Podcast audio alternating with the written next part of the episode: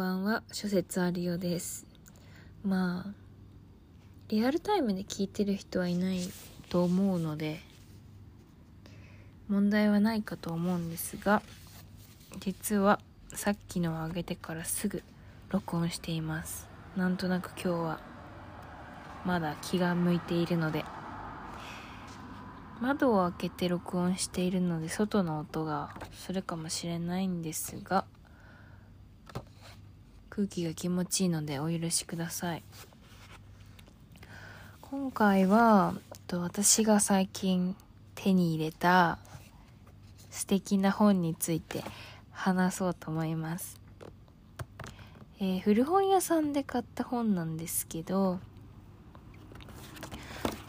えっ、とね辞書です。辞書といっても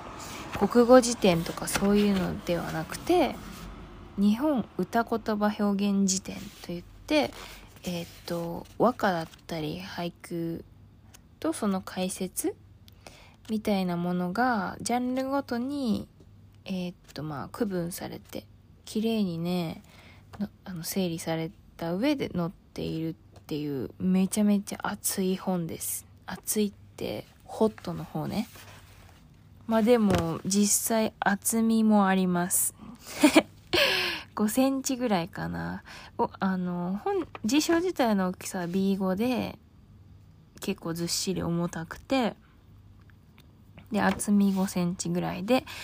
本当の定価は1万8000円なんですけど私はまあ中古で中古っていうのかな古本屋さんの。これね図書館落ちなんだよね。だどっかの某大学からの図書館落ちの本でで4000円かな？4500円か4000円ぐらいで購入しました。これねあの買ったことを、まあ、知人に話しましたら高って言われました。私4000円は安いと思って買ったんですけど人によってはまあ高いようですね。お金かけるどこにお金かけるかっていうのもねまた違いますから。私は本にはもうふんだんに給料の全てかけちゃってもいいんかなと思っています。いや嘘。ご飯50%本50%かな。じゃあさてさて、えっと、この日本歌言葉表現辞典ですが、えっと、全部で何冊あるのかな？うんなんか確かね10冊いかないぐらいあった気がするんだけどこの本には書いてなくて。でもあの私が買った本は日本歌言葉表現辞典の中でも第5巻で恋愛編です。他にも植物編とか動物編とか女系編だから風景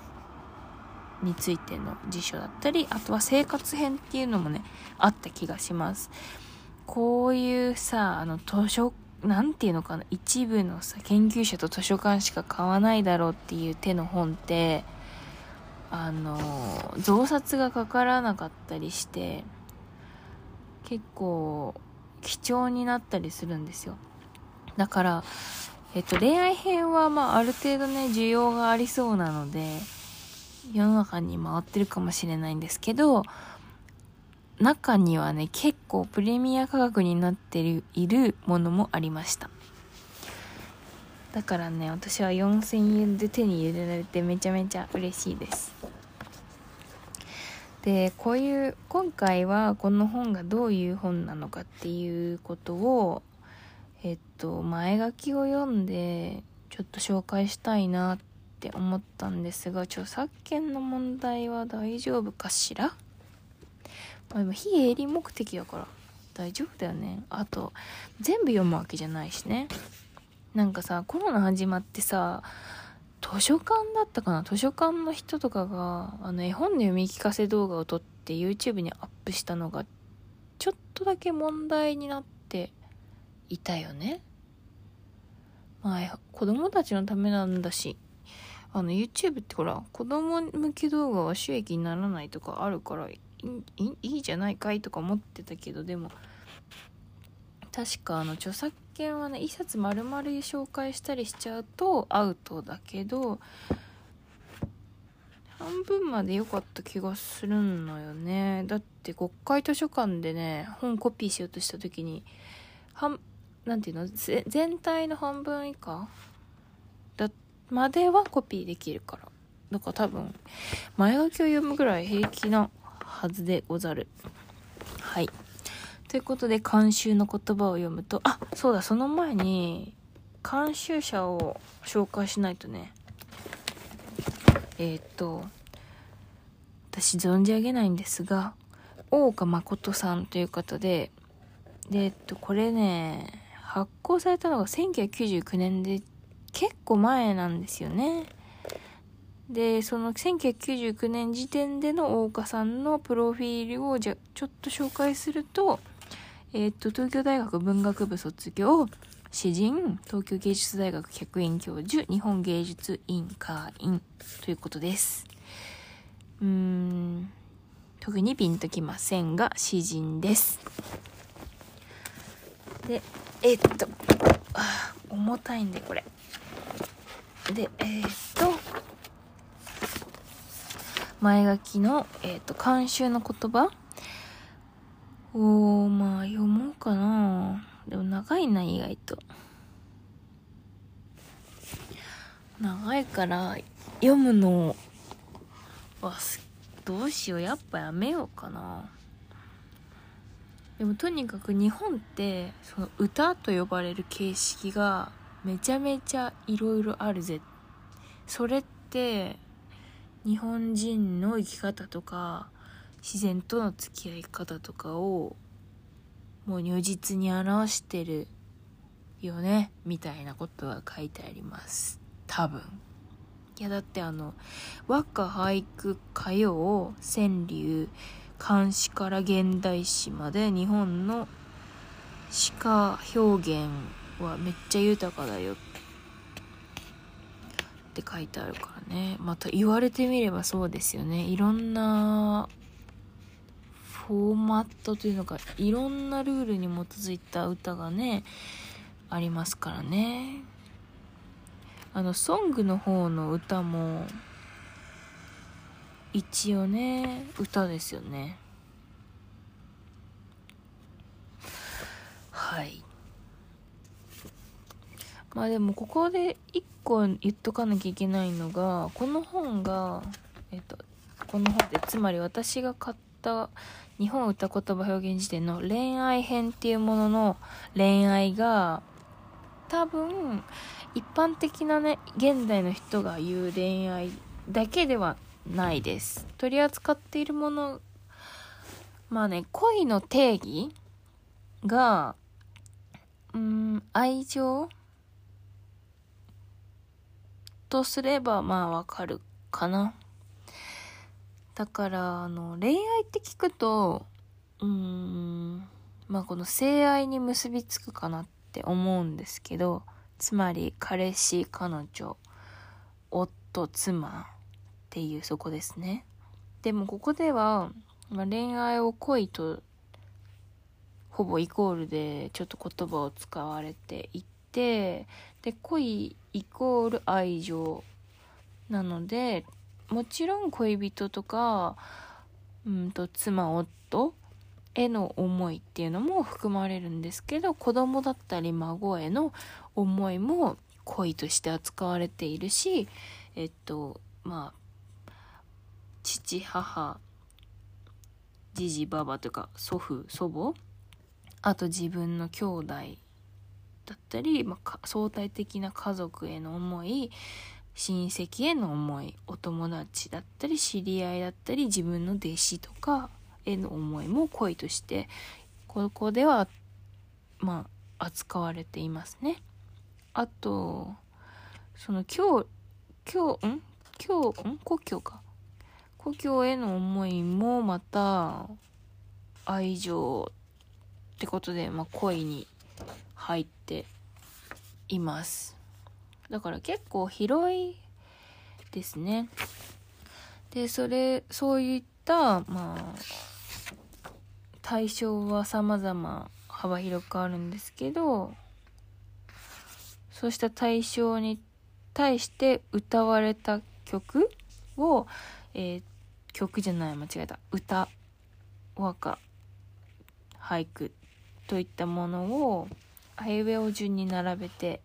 分類してくれています。で古語の場合は現代語訳もねついてるんですよね現代語訳っていうのかあのまあ意味の説明みたいなのが書いてあってこれがまあかもうグッときて買った第一の理由です高校生の時古文の成績はまあまあ良くも悪くもなかったんですけどうん何て言うのかな。その和歌昔の和歌を提示されて解説読まずに100%理解できはしないのでこうやって今の言葉で解説とか一緒に書いてあると取り付きやすいのであこれめっちゃいいじゃんと思って即決しましたね。そうであの俳句っていうのかな？あの近代か。近代のさ例えばあの夏目漱石とかあと与謝野明子とかさこうんもうこれもねこういう私たちが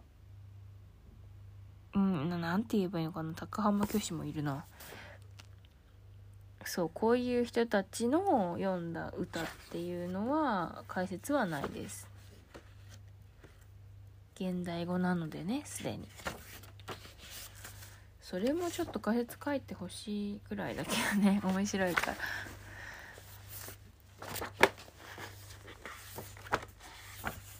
でたまにねその小野小町のまあ刺し巻物に乗ってた挿絵とかも入ってて。いいでしょう。欲しくなった人いるんじゃないですか。恋愛編はねそこまで高くないと思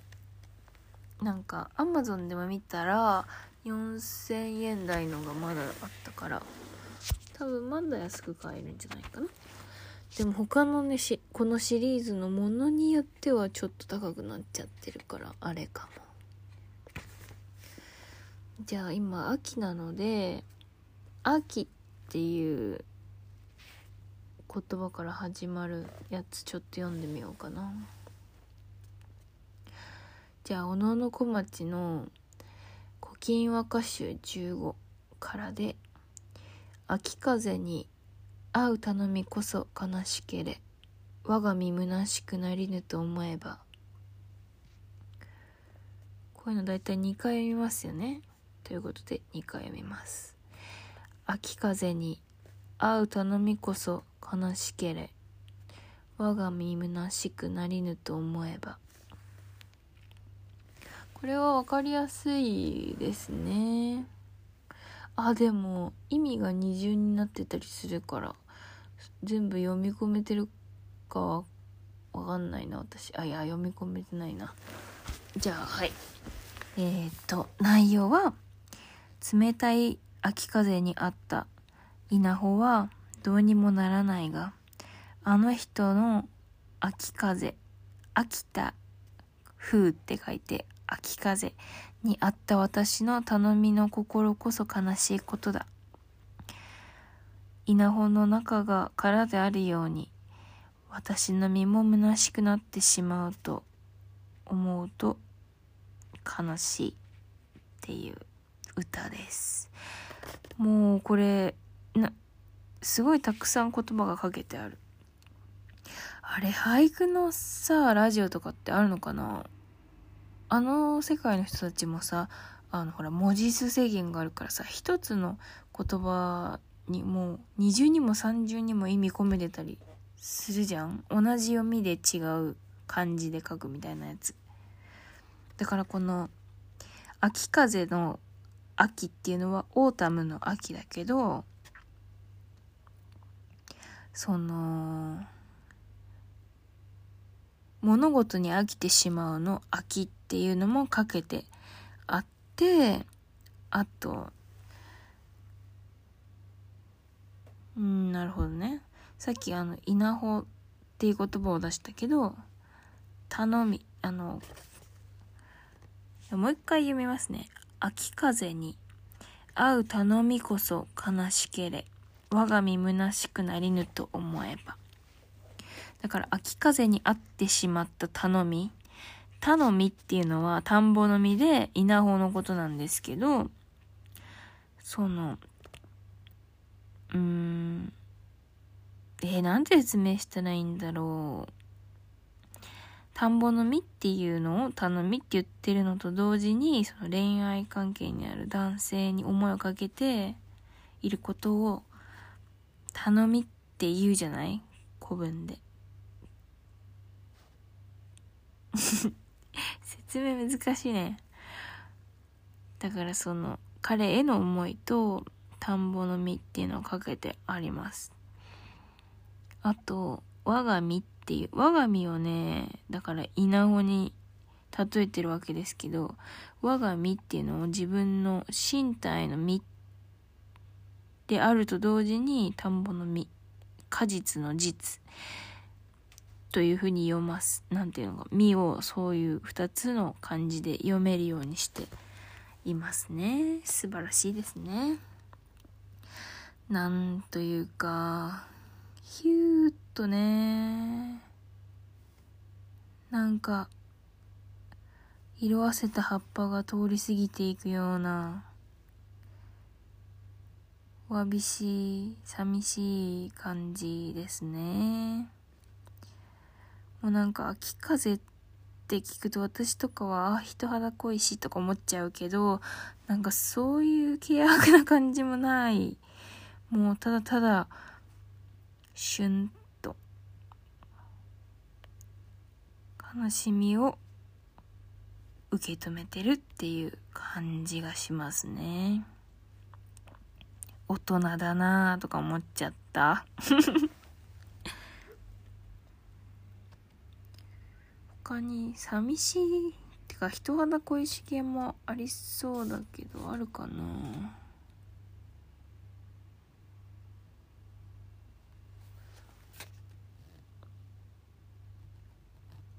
ああるある。えー、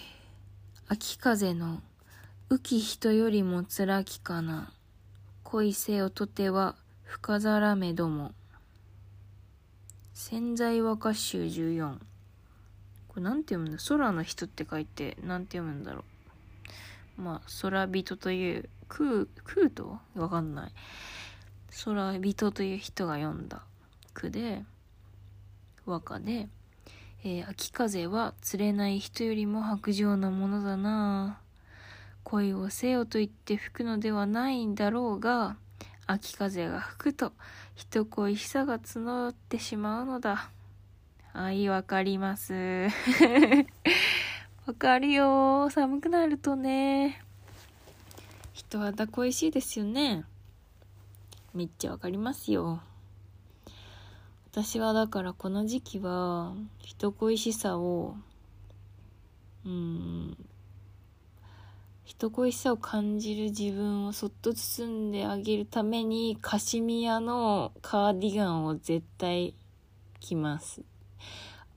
それかカシミヤの、まあ、なんていうか、ニットブランケットみたいなのを持ってたりします。あの、ふわふわすべすべのね、布にくるまれてると、ちょっと落ち着くの。そう、ウールじゃダメなんだよね。ウールはちょっと、硬いというか、あったかいけど硬いから。カシミヤじゃないとダメなの。あとね、最近、ちょっとハマってるけど、何重にもなったガーゼ。いろいろあるよね。30ガーゼ、50ガーゼ、60ガーゼとかいろいろあると思うんですけど、そういうガーゼもね、お布団として使うとめっちゃ気持ちいいですよ。まあ、とにかく秋は寒くなってくるからガーゼってほら夏場のさあのまあシーツとかにしているんですが秋の特権として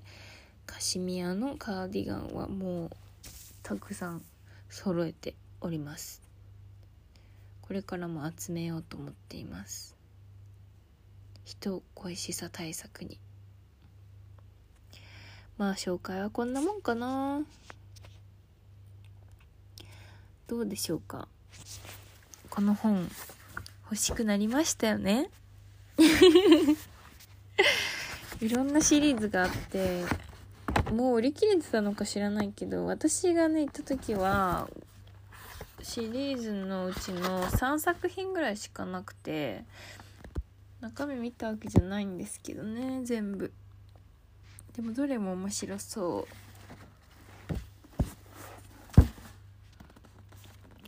でやっぱあの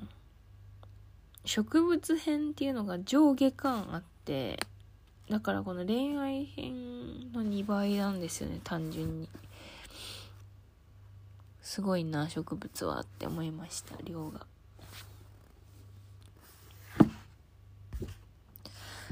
まあ終わろうかなとか言っててまだ長引きますけどもうね最近は映画を見るにもちょっと休憩挟んだりしちゃうし。うん集中力がねなくなっちゃった気がするの。ちょっと悩んでる。うん。なんていうか何か腰を落ち着けてやるそのスパンがどんどん短く短く細切れになってきているような気がするのよね。まあこれはそういう時代だっていう風にもね言われてますよね。で私だったら YouTube のさ1本に20分ぐらいの動画はね永遠に見ていられるんだけど永遠にっていうかまあこの20分20分20分みたいな感じでそういう意味で永遠にね見ていられるんだけどもっと若い世代ってさもう数十秒のさ TikTok の動画とかあのスパンがスタンダードなわけじゃない？で私はその集中力の短さ集中力が短くなってしまったことを悲観する理由の一つにその読書の1回にかける時間が短くなったなっていうことを感じててちょっと悲しいの。例えば昔だったら、うん、単純に若くて集中力があったのかないやまあそれはさて大き昔だったら例えば「ハリー・ポッター」読み始め朝ね読み始めたら本当にお母さんに怒られるまでお昼ご飯食べなかったし気づいたら深夜みたいなこともあったんですよ。で大学入ってその親からの監視の目がなくなってからとかもう本当にご飯食べないで一日部屋にこもって本読むみたいなこともしてたことがあるし時間を忘れ我を忘れみたいなあの没入感がね最近はないなってちょっと寂しく思ってます面白い本に出会えば違うんじゃないかっていうのもまた一つね考えですけど、うん、読んでる本面白いと思っているはずなんですよね今も。でもなんか集中力が短くなってるように感じていてそんな中まあ気持ちよく読めるのってもうね短編集とかさエッセイとかさまあこのしまいには詩ですよ。数十時の。もう活字を見る時間は秒であとはこうぽーっと物思いにふけるみたいなことがなんだろうなその集中力がなくなってしまったことに対する悲しさとかを感じずに済むのでなんかストレスがなくて最近ね詩とか結構読むようになりましたね。ここ数年の出来事です。はいということで集中力のない皆さん和歌や俳句や短歌 ちょっと読みは読んでみるのもいいのではないでしょうか。ということでもう、えー、夜の2時半です。遅くなってしまったので寝たいと思います。